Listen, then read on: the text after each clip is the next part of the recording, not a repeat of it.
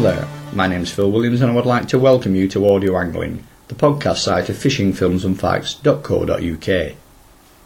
With sport fishing, conservation and new challenges all big growth areas so far as sea angling goes, saltwater fly fishing and in particular fly fishing for bass looks set to increase in popularity. Maybe not so much amongst out and out sea anglers, but certainly with some groups of established fly fishing purists who currently fish for freshwater species throughout the UK. And no doubt there will also be sea anglers out there too willing to give it a go, particularly those who already have an interest in either bass, sport fishing, or both.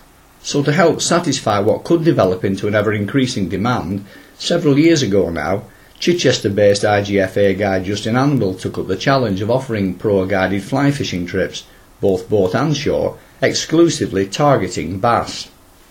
Looking back now in 2012, has that fulfilled the early promise that you obviously saw when the concept first came to mind, and how did it all come about? Prior to starting the saltwater fly fishing school off the south coast, we um, worked in the City of London for many years, and that career came to an end. I manoeuvred myself out of a, of a partnership in the bank and had a, a desire to do something completely different. So I moved back to this village, which is where I grew up in North London, I knew the coastline fairly well, but really the establishment of the school was almost by default. I was taking a full year off from a fairly high octane business career, but in the meantime, I registered a couple of very powerful generic domain names at the height of the Nasdaq boom, one of which was bassfishing.co.uk, and I developed that with a web designer to uh, the point where you see it today, and I was staggered that I did a bit of an experiment about 2003, I think it was, within four months of leaving and coming back to the coast, and within a day of launching the website into the live environment, I had a, an inquiry as to can you guide me bass fishing, which I think was the very first introduction to guided bass fishing. And from that, obviously, I there was a bit of a rush on in terms of getting qualified on a vessel for inshore waters, which I I did my um, qualifications. But it was, like I said, it wasn't supposed to be that way. It was supposed to be me chilling out for a year, and then suddenly it became apparent that what I was wanting to do myself was, strangely enough, what many people as well wanted to experience. And from there, it built into a full time guiding job, which I, I guide up to 250 days a year now and up to 500 clients a year, which has been full since 2003. It sounds potentially busy, particularly as it's seasonal. So give us then a flavour of that seasonality in terms of the actual fishing. I work from 1st of April to the end of October. The main reason why um, I do that is not necessarily because you cannot hook up in the winter months, because you can and fish are resident, is because of the clemency of the weather. I think from March, April, May, it's always a transient period in the calendar. June, July, August, September, and October, they are your working months whereby you, you know you're, you're probably more than likely to get out onto the sea than you are not. And also, I think that water temperatures are when it comes to specifically fly fishing. Very important. There are a number of parameters which are important, but certainly as a cold-blooded species that you're targeting, you know, it is, it's highly relevant to the, to the temperature around its, its, its environment. So chasing a fly, this is where a lot of people sometimes get it wrong. There are, there are a number of mediums to catch a sea bass, bait, spinner, soft bait, you name it. But remember that the mediums by which you're contacting them are visual. Um, and in order for it to chase, it needs to be motivated, which is directly correlated to its external environment.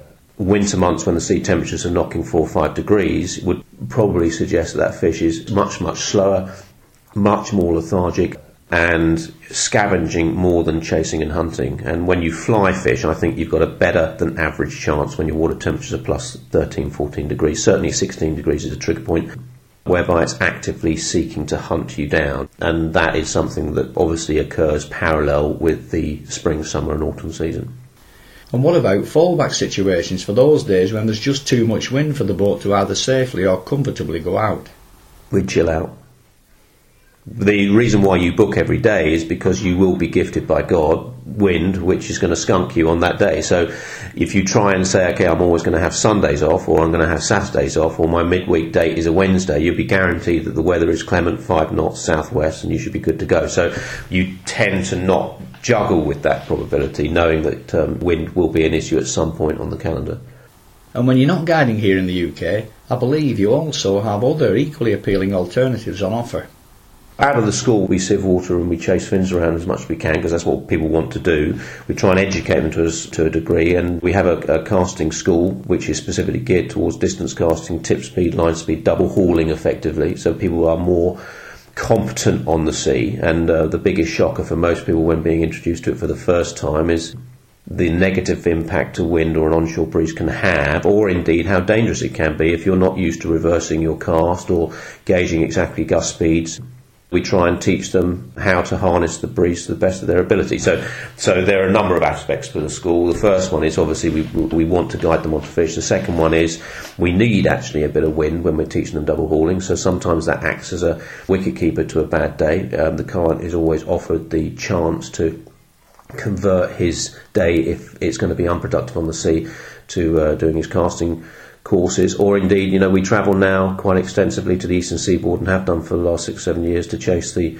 larger striped bass species around, as well as false albacore and bluefish, which occurs really from June through to the end of October. So there are three aspects to uh, what has been developed over the last nine or ten years. From your experience, then, just how effective is fly fishing in comparison to other approaches for European sea bass? It's an interesting question. I think you catch a better class of fish on a bait or, or a lure. Uh, there's an element to bass fishing which needs to be recognised, which is, I think, you know, don't get me wrong, we caught some pretty substantial fish on flies and not always the large flies, but I think there's a risk reward element there. If you're working very structured ground where you know good fish are holding, I think a bait or a live bait or a large soft bait will take a better predator out.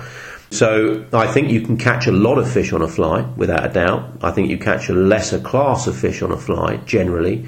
We tend to increase our fly size according to the season. So in September and October, when the fries had nearly a full season to grow, we're using, you know, 4 deceivers or flat wings of 12, 14 inches long, which seems to raise a better quality fish. So, but we're never working directly in parallel with a soft bait.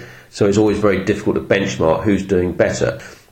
I did a couple of experiments over the last uh, nine seasons, which I bet against myself, and I was always very surprised that the ratio was positive in terms of the fly. But what you don't see is what you miss, and the ratio at its best was eight to one in favour of fly over lure. Well, I think it was 24 bass to 8 bass in, in favour of the fly. Um, but these are these are school bass up to two and a half pounds, something like that, and you never quite see what rejects you. And since those experiments, I've noticed in good clean water on neap tides, you know how many times you can get frequently tracked by 55 to 60 centimetre fish, but they will not take you out. So although you're the statistic is telling you something and the reality might be telling you something else, but to summarise, I think fly fishing is a fantastic medium to contact sport fish in the school bass and the larger bass range when you can hook up to them.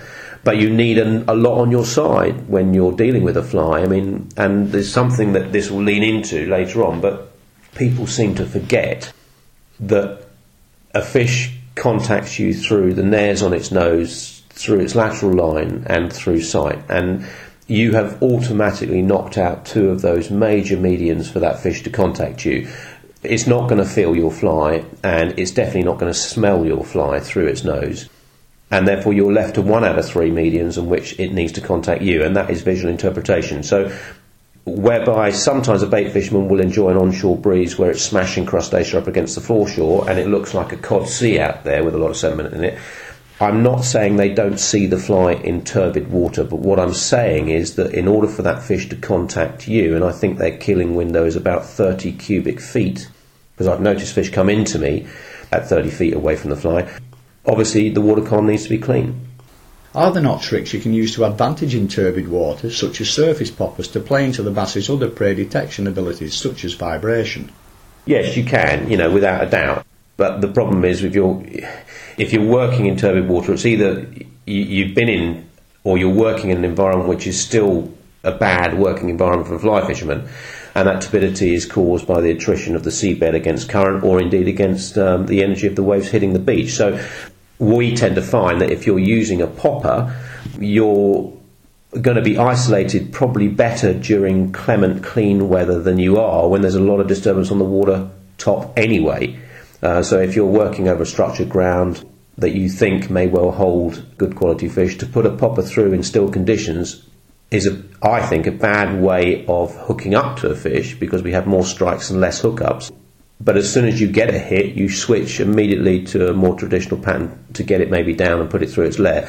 Um, so it's a very good way of testing a piece of water. But even so, we find on prolific fisheries, such as the eastern seaboard, to use a popper, works when the conditions are still conducive to using flies generally rather than popper flies. So yes, you, are going to add one angle of the fish being able to locate you, but remember there's still a lot of disturbance on the water top anyway, especially if the capillary rays are smashing all over the place. So it's a double-edged sword. And are there perhaps situations in which a fly might offer a better chance of success than more traditional bassing techniques? I think um, fly fishing generally, although I should be careful the way I say this, is you're making it very difficult for yourself if I'm going to be honest about it, you know, you're using a fly, you're restricted in terms of technically being able to project and work water comprehensively. So, you know, it's, it's a difficult one. I think the biggest driver for a lot of people coming into the sport is that you can match uh, the maturity of your fishery against a piece of equipment which gives you a tremendous fight. So even if you're hooking up to two and a half to three and a half pound school bass, or even smaller than that, if you have the conditions on your side that you can reduce your AFTM rating down to a six weight rod, you get a natural high from hooking into that type of fish because we've all done sea fishing and everything has its place but to overman the kit in relation to the quarry species is not always the best thing to do, or indeed the, the, the, most enjoyable thing to do. So I think you know one of the biggest uh, drivers for it is that you're using kit which is conducive to, and also remember, you know, if you're using an eight weight, which would be a standard piece of kit and a fast taper rod, you get as much enjoyment um, over hooking into school bass, but it will still handle a fish up to 15 to 18 pound, no problem at all. So you've got the best of both worlds. You know you're looking for that quality female throughout the whole year, and you could get one shot at it. You're not undergunned when you do meet her you have that on your side. And I think for me, although you're making it harder, I think the enjoyment you get from it when you score well is exponentially increased. One of the main problems with overgunning at sea, and here I'm talking about conventional bait fishing now, is having strong tides to contend with, which is a problem that I assume will also affect fishing the fly. Heavier lines and more so large weighty flies are in my experience not the easiest of tools to work with. Yeah, we tend to want, and for anyone that is interested in, in the techniques we use, we tend to keep our, firm, uh, our feet firmly on terra firma on a spring tide cycle, where the tidal flow is extremely aggressive. And we love working the neap cycles, where the tidal flow may be up to 50 to 60% reduced. The line profiles are anything from, or densities I should say, are anything from an intermediate line to a 700 grain tip. So everyone loves using wristy gear and, and, the lighter lines because visually, if the fish are breaking on top, then you can see and interpret exactly what's going on. When you're working tidal stream and you want to work the water column comprehensively, you have to get down to them and bring them up through. If you're working in 15 feet of water and you're only working an intermediate line which is sinking at one inch per second, which is one inch per second on slack, which is on a neap tide as maximum of 30 minutes to 45 minutes, you're going to be missing an awful lot of potential below you if you're not working a dense line. Not as enjoyable to work that dense line to sieve water and to dredge effectively. But remember, those fish generally come up on slack. So for six out of seven hours, they're hunkering down, waiting for food to go over the top, which is why a bass has eyes on the top of its head because it's continually looking up to intercept food. And I think they're pretty lazy. So, you know, you have a number of things which are going against you, and one of the things which is always going against you is they may well be motivated to feed when they're hunkering down, taking opportunities going over the top of them on tidal drift. You still have to meet them. And to, to be technically on your game in a three and a half to four knot current and to get your line into that killing zone is more testing than it would be just trying to double haul a floating line out there. So, we love the neap tides because the tidal flow is still there, but it's it's semi-reduced. Your water column is extremely clean, or should be, because the tidal attrition rate has been reduced, and you're matching the median to contact the fish, which is fly fishing, to its environment, which is conducive for it to finding you. I mean, there is a distinct difference between presenting a fly to a fish, which by opportunity as a predator will take you out if it's near enough to it that scenario over and above another scenario, which is that fish is actively hunting you down, is completely different. And if you are, you know, lucky enough to witness shoals of bass actively seeking food, they are extremely aggressive. So what I'm saying is, in turbid water, whereby the window opportunity on the fish's behalf is greatly reduced, you have exponentially reduced your opportunity for it to find you. So if you're working a 90 foot line of which you know that within 30 cubic feet of where that fly hits, that fish may well contact you. If you're working a big tide and the turbidity is too great, you may have reduced that by 70%. So when I'm talking about working water very comprehensively, you're also having to gauge when it's best on your side to do so, or if you interpret that uh, in reverse, when not to bother. It's not that the fish aren't there. The fish are probably there, but to contact you is a major advantage when the fish are actually on your side to be able to find you, not you find them. And we find that we tend to score heavily on neap cycles and intermediate cycles. It's not that we don't score on springs, but I would say that the action is very frenetic on spring tides. It's on and it's off extremely quickly, which effectively is the bait stream pushing through at double quick time. So you can hook up to a dozen bass relatively quickly, then you sit there waiting for another pot of food to go through. On a neap tide, it's greatly reduced, which means that the fish are not easier to contact, but they're slower moving.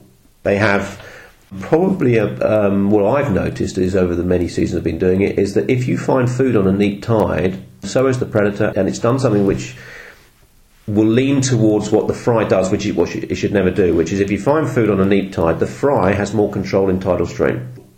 And it does what it should never do, which is to ball up. And it gets concentrated, which merely concentrates a food source for a predator, which means that if it's moving slower and there's more of it, you're probably going to find there's a pod of fish which are hammering it and annihilating it, which gives you a better opportunity. Unlike the spring tides, where you get food and always try and bring it back to food, food washing through relatively quickly which means a predator will wash through relatively quickly. You can hook up, and then you're sitting there thinking, where do they go? Well, they've just gone down tight. So, as a fly fisherman, I think sometimes it's very interesting to look at the catch records in relation to the lunar cycle.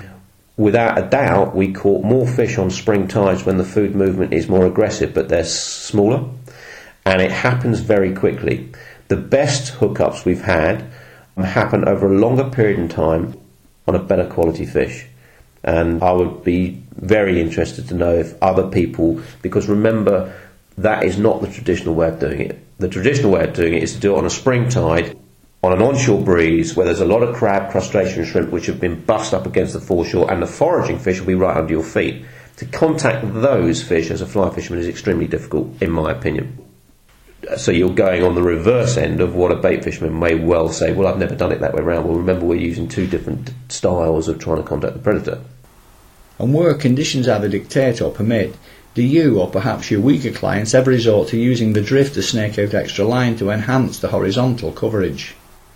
The problem on a drift is for a relative novice who's technically not on his game yet, is that by definition, you have wind on your back. Even if you drove yourself down or, or, or helm yourself back on tidal drift, if you push a very good line on a drift and you're using a 600 grain line in 15 feet of water, there's a very good chance you're going to be coming up at a very positive gradient, but not too positive, the way that fry bolts up through the water stream, a water column. If you're a short line, you only push 45 feet. By the time you've actually waited for it to get down to a kill zone, you're on top of your fly and you're coming up vertically. So it's a very bad presentation. So, in that respect, as a guide, I may well gauge the guy who's weak to go on the back and to push line, to do what he can and feed and feed and feed and snake line out of his tip. So, at least he gets into an area where I think a fish is going to be there. You see what I mean? So, a technically proficient guy, I would say he will catch 70 to 80, maybe he will catch a lot more fish. And there's a number of reasons for that. First thing is his presentation is key because he's coming in the way that bolt fries up through the water column to light, so about 35 to 40 degrees. You don't see fry bolting north south or south north, it doesn't happen. So a long line has that as an opportunity. He can also work the water column very comprehensively because if they're not at 15 feet, we'll try midwater. So if he's managing deep water fish, he can obviously, by definition, manage uh, midwater fish. The other guy is exponentially limited because one, he can't get his fly down to a kill zone. Secondly, he's on top of it and coming in inverted. So I would say the hardest thing about saltwater fly fishing, if you're on a vessel, is to get on your game, and it's always a shocker for people. You can't come centre over the boat because you're going to hit me, or you're going to take a radio mast out. So you have to one guy, unless he's a left hooker, has to reverse haul. But technically, that's a skill set that many people don't have. So it's a problem. I'm not saying it's a dampener, I'm saying let's get you up to speed. And most people go, How did he do that? Well, let me teach you how to do that. That's what the purpose of the school is all about. Can we perhaps throw a few figures into the mix here, looking at catch rates from both extremities of the potential on offer? Yeah, I mean, it's a very difficult question because it's a wild fishery. We hook up to an average about 2,000 fish a season. Uh, if there are 250 days in a, a year, it comes in bouts. You know, you can do a month's worth of catch in six days when the fish are seriously in an area, which is always a problem. So if somebody said to me, what am I likely to catch? Second percent. I'd say we are highly unlikely to catch a bass. They always seem particularly shocked about that statement because they say, well, I thought you were an IGFA captain and, and quite good at your job. I said, I said singular. I use the singular. You're either likely to be skunked or you're going to go limit up. That is the nature of the sport. They're shoaling fish, they're sociable fish. I don't think they're particularly difficult to hook up to, but they can be particularly difficult to find. If you find them, they'll normally be fairly accommodating. So it's a skewed statistic, which is always very difficult. But I would expect from June onwards for everybody to score, and some people score better than others.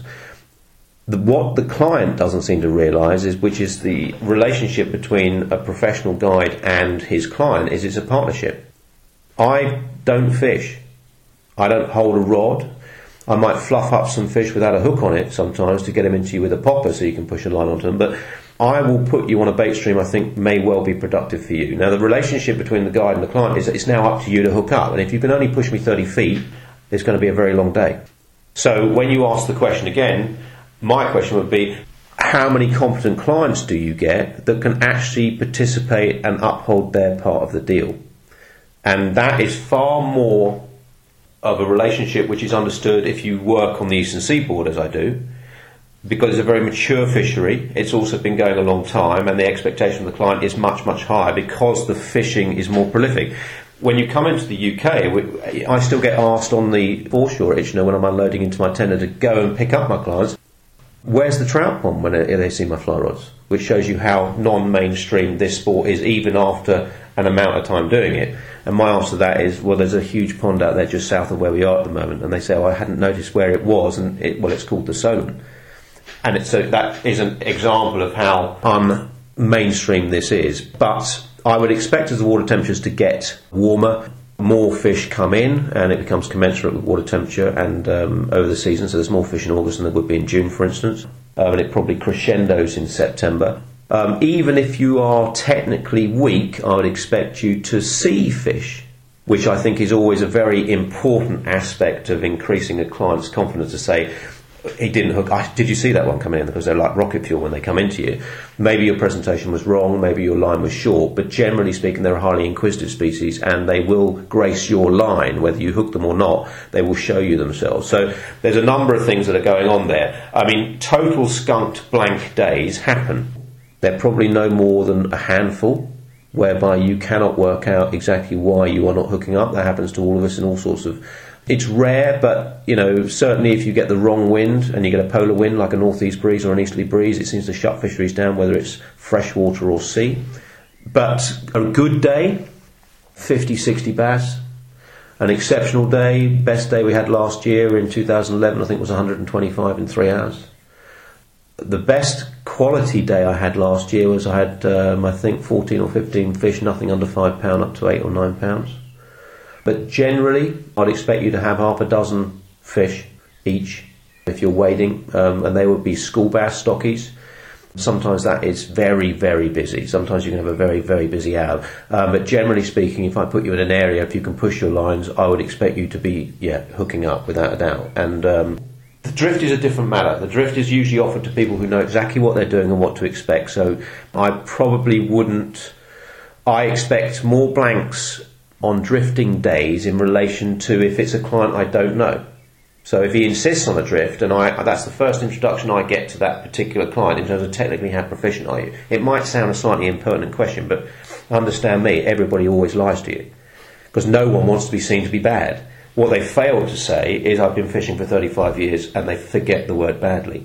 So the part of the school is to help you along the way, and the more information I can garner from a conversation a week before, prior to your booking will help me tremendously position you in an area which is more conducive to you because I can put you on fish.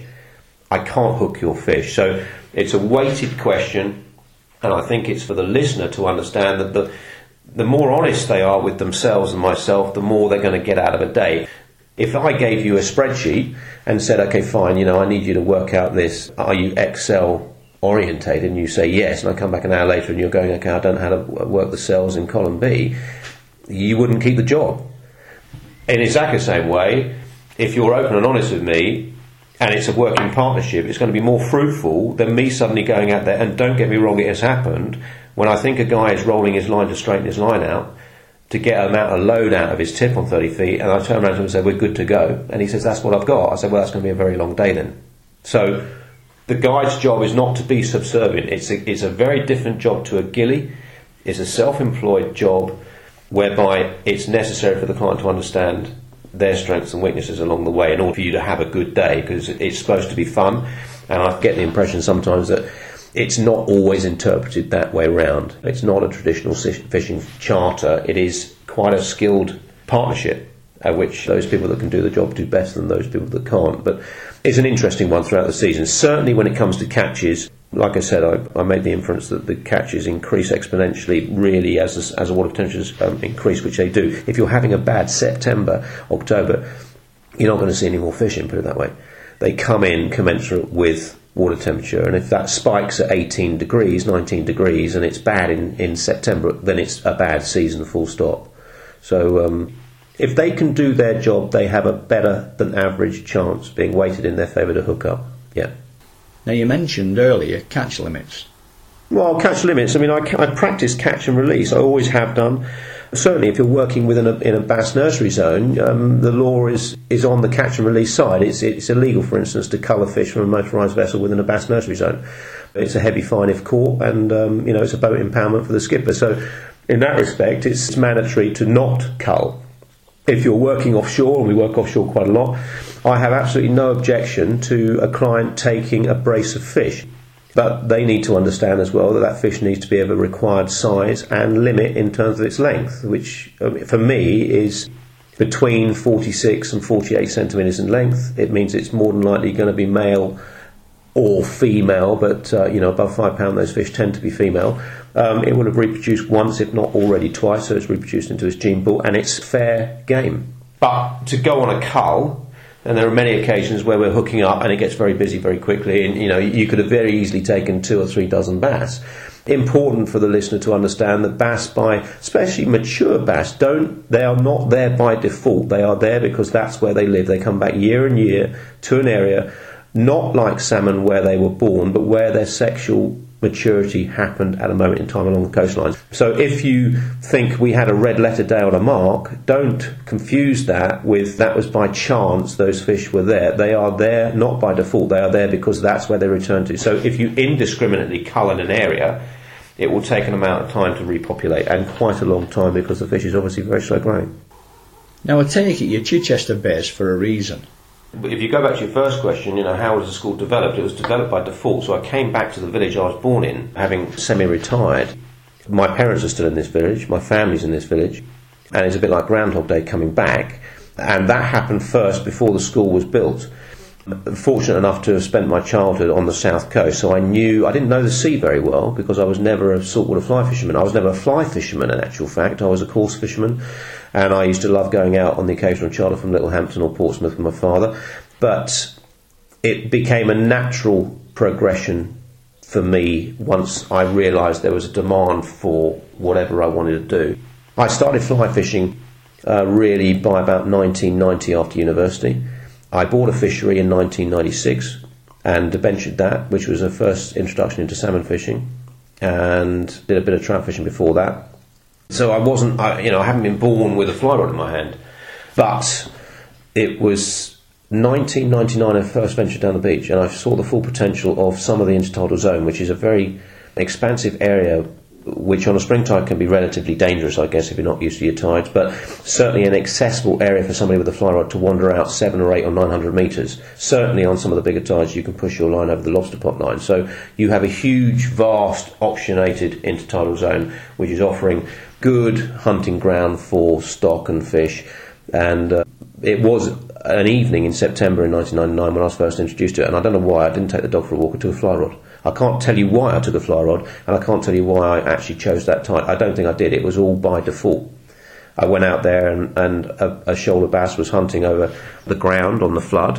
I hooked up to six or seven fish. They were quite nice fish, between three and five or six pounds. I took two fish myself, which are the only two fish I've really ever taken.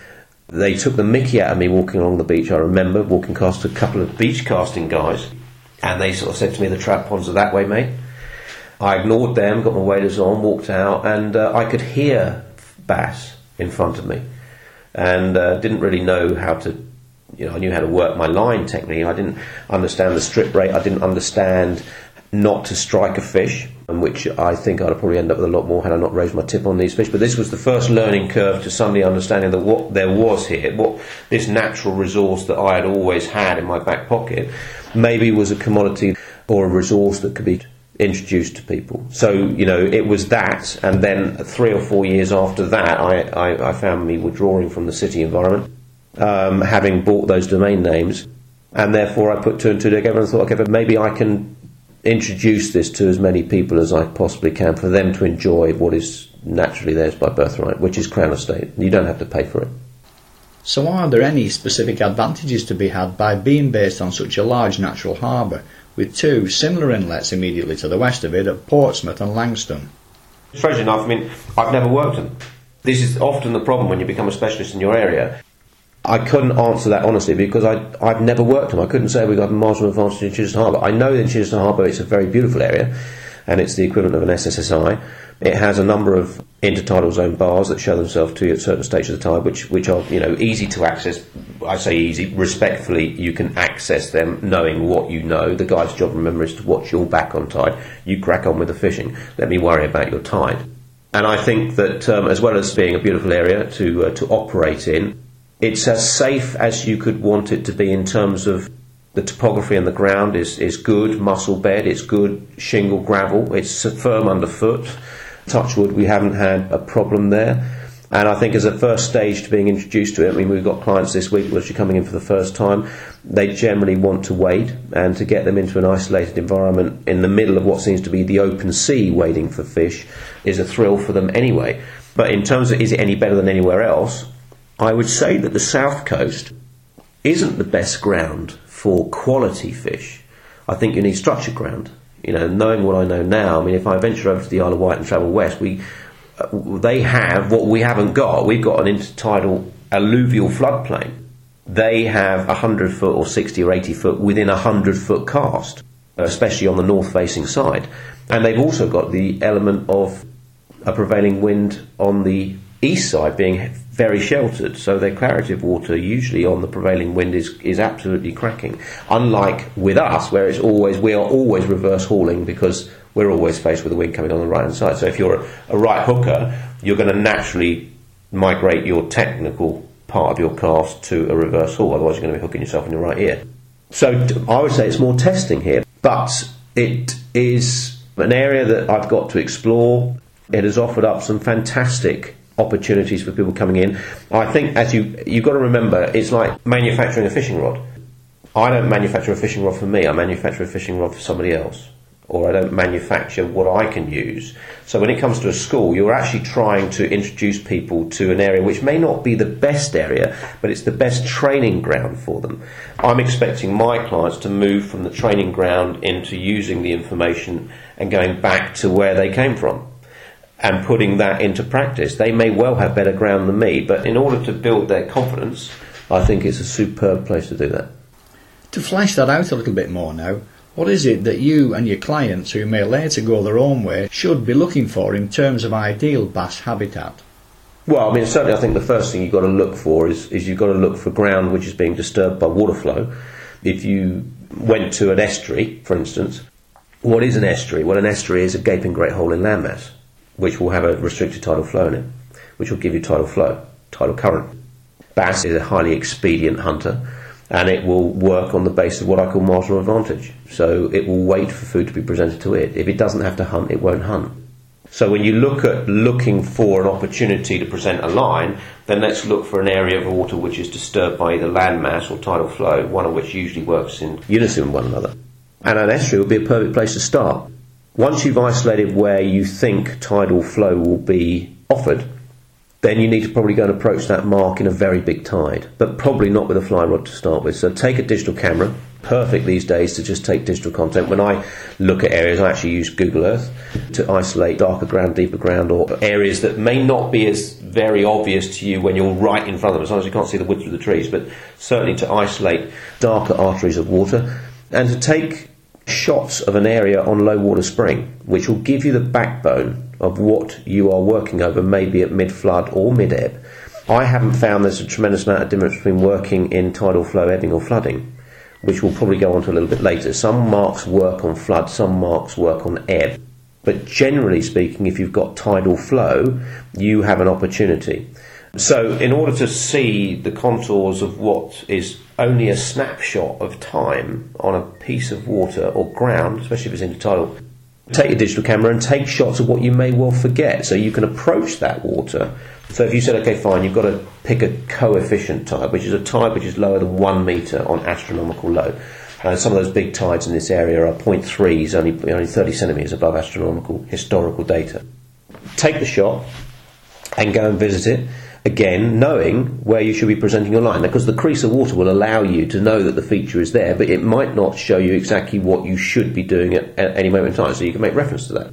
And we tend to find that there is definitely a productive time, and it's happened on the data that we've tabulated over the many years, usually starts to pick up at about one and a half hours. We work, before I say that, we work because we work a school. We've got to get you to the mark, we've got to get you kitted up, we've got to get you chilled out, we've got to then get your confidence up, and then we get you fishing. So the way that that works on the, on the school is we get to a mark and we meet about two hours before low water. We normally hook up on ebb as well as we're losing tidal flow. Okay, fish are moving out with, with food. We then get you in a position where you're chilled out because you've got losing water around your, your ankles. We will then go and approach the water moving what could be if you're south face northing further south. So you're going to meet the fish at the narrowest point. And then you retreat with tide with me behind you. So I'm commanding you, hold, don't retreat too quickly. If you retreat too quickly, you're constantly in front of food that's coming in with fish. So a big guy, six foot eight, don't get me wrong, has a marginal advantage because he's out there the longest. And if I'm five foot seven and I can definitely negotiate that stream, well, I guarantee you can as well. My job is to say no. You wait. You, you, continue to work your lines. You come in. You retreat ten foot at a time, ten foot at a time, until I say now we're good to go. We need to move. So it's interesting because we don't work high water. So once you've isolated your ground, take your shots. Try and interpret the data that those shots over time are going to give you. And then, unfortunately, there's no easy way, but to continue to put time into an area that you think may be productive. You'll then build a picture of scoring. You'll probably build a picture more than likely of not scoring. But data that is negative is still data. And I'm very numeric when it comes to plotting why I'm scoring, when I'm scoring, and there's definitely in our area, in certain marks that we work, there is definitely a trigger point on tide, and it used to happen, and it still happens actually at plus one and a half to plus three hours flood, which is the time the tide is building on flood. And in actual fact, on certain areas, it works in exactly the same time when you're losing on ebb tides. But you have to put your time in to find that.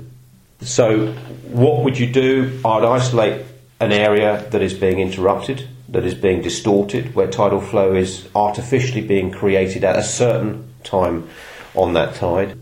Take shots on low spring, interpret the data so you've got it in your back pocket. Don't take a fly with you the first time or the second time. Watch what the water flow does and then slowly build up a visual interpretation of what you are doing when you cannot see the topography of the ground and work the ground extremely comprehensively. Find yourself in a position which is safe.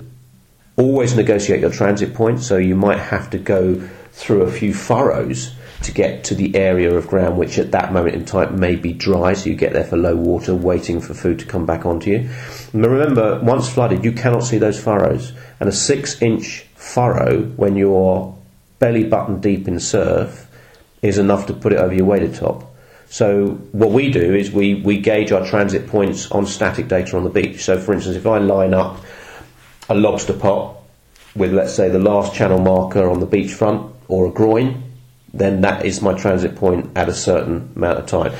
Don't do it with stuff that moves. Don't do it on a shingle bank or anything that could possibly be pushed over the course of a winter period because this all the whole topography moves, maybe 50 or 60 feet in a season on a bad wind. So you have to have something which is anchored in order to get that transit point.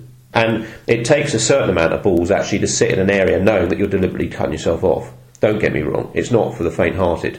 But what I would say is tell someone where you are, always retreat earlier rather than later. Be due diligent about what you do when you isolate a mark. There are a number of things. Once you've isolated your mark and you've found that you think, oh, that looks a fairly sexy piece of water, let me take some digital shots of what that's showing to me. At that point, it gets more interesting and you've got to be more due diligent. Don't access water without knowing what time the tide is moving, okay? Absolute no no. Remember, even the tide table is indicative of a prevailing southwesterly breeze, which is my area, at 5 knots. If the tide is kicking in 25 knots, it's going to come early. It's not going to come later. So your negotiating transit points are going to be earlier, and it's going to be a higher high water and maybe a lower low water on the big tides. So when it says point 0.3, it's 0.3 when everything else is remaining equal. Ceteris paribus, nothing is changing at this moment in time if your natural environment is very stable. You've only got to move a couple of parameters for that maybe not to be the case. So I would always tell someone where I'm going to be.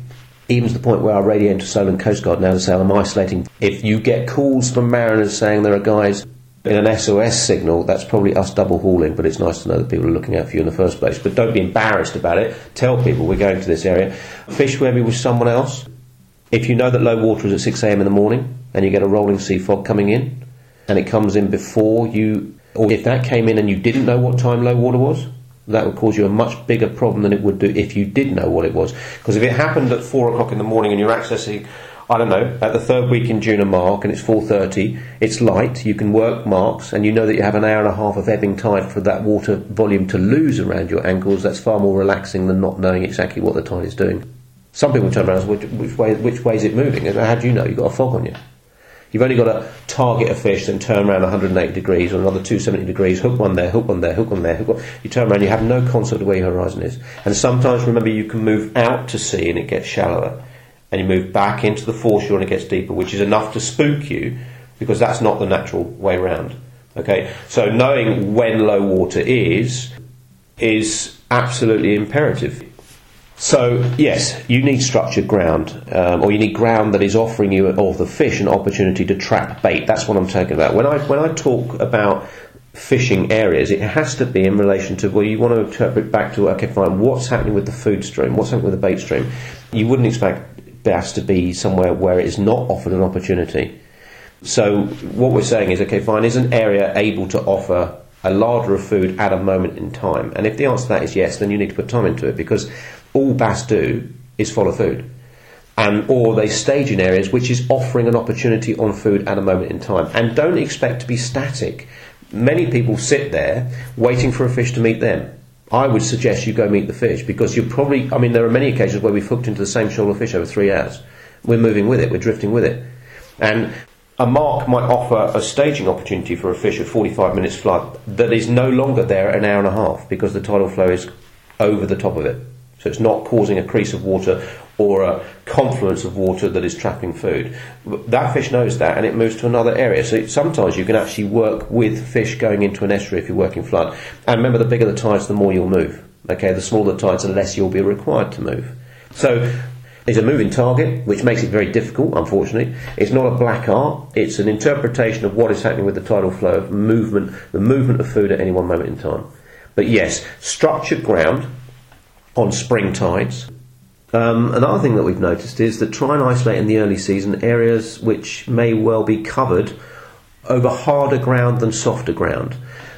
In the early season, when the water temperatures are increasing, and you can also get a short, sharp shock in May when you get frosts, the intertidal zone is as reactionary to losing condition or losing water temperature as it is to gaining it in the height of summer. So, to work over an intertidal zone which is more rocky than, let's say, sandy, it will retain temperature much better.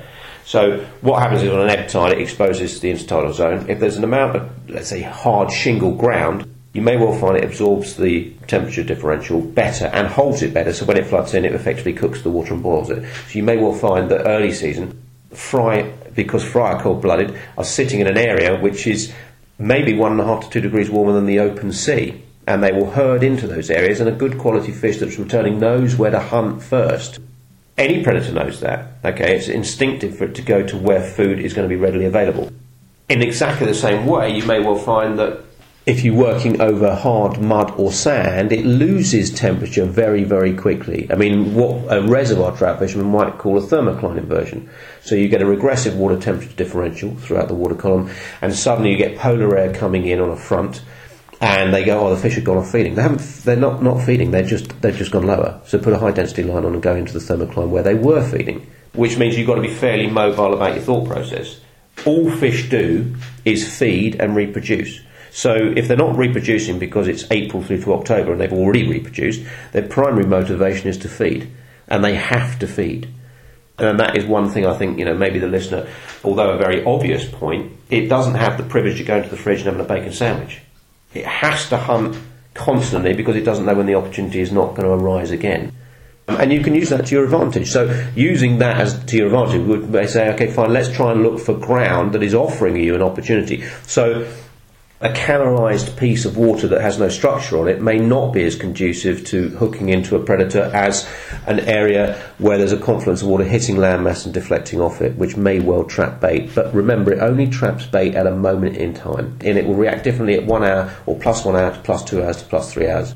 And then over high water. So when I wrote my notes up after five or six years, I found that there was distinctly that correlation, and that's what's in the book. It's not the book is a reference book for parameters that you are able to control, and you should be spending your time saying, I don't think that ground's going to be good enough, isolating a piece of ground, and then unfortunately sieving the water over the whole lunar cycle to the point where you build a very distinct picture in terms of when you're not hooking up. And it will be probably not very obvious at first, but unfortunately the only solution to that is trial and error. And when you're fishing from the shore, is it wise then to carry a handheld GPS or VHF and still to wear a life jacket? Well, certainly as a guide, yes. If I'm on the boat, I have regulations that are imposed on me in order to kit the vessel out with safety equipment. When walking, it's very much up to you, but I would never access the foreshore without a manual release 150 newton life jacket. They need to be manual because the automatics will go off with vapour, okay, and you look like the Michelin man when you're double hauling out there. It has happened, which is why we use the manuals. I have a radio on me, um, I have a mobile phone on me. I don't have a GPS on me. I know where I am. I think, certainly if I was accessing ground, I don't think I would access ground without being guided.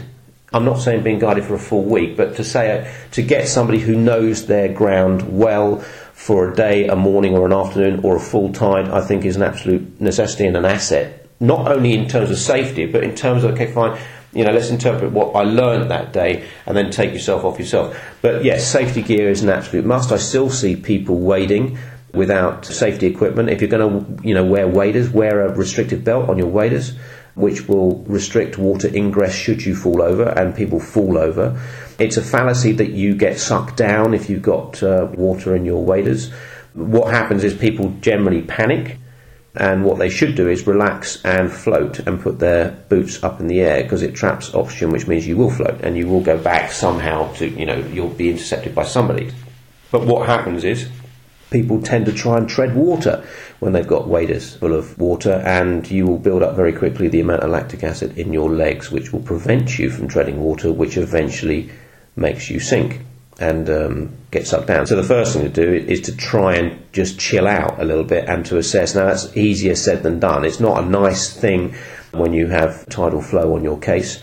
And I would always say, and I, I, think I said it like half an hour ago, it usually happens when fish are on, funny enough, when fish are seriously busting up in front of you and uh, you are highly reluctant to leave a mark that has suddenly shown you the full fruit bowl but there's always tomorrow, and you're better off leaving the fish behind and maybe doubling back on yourself, getting back onto firm ground, and intercepting which way the bait stream is going to get in front of the shoal again. It would be a mistake to push it to such an extent that you get wet, or you you know you have to somehow negotiate those furrows that are now four feet under. So, my message to anyone starting is be sensible. If you're going out on your own, tell somebody where you're going. Take a tide table with you. Kit yourself out with a manual release, hydrostatic release valve buoy that goes over your neck, and there are some good ones on the market that are very inexpensive 30 quid, 35 quid will buy that. Which will get you out of trouble if you get light on your feet. There's no point in talking as oh, it's in the car, forgot it. At that point, and it happens when it happens, it happens very, very quickly. So veer on caution, be kitted up. The most important thing is you. An 80 centimetre bass is not worth that, don't get me wrong. And there's always tomorrow to go and approach the quarry on the same mark. And take it steady. That would be my message. Because of the duration of this particular interview, I'm going to take the unusual step of breaking off midpoint here. Both Justin and I will be back for part two to pick up where we left off.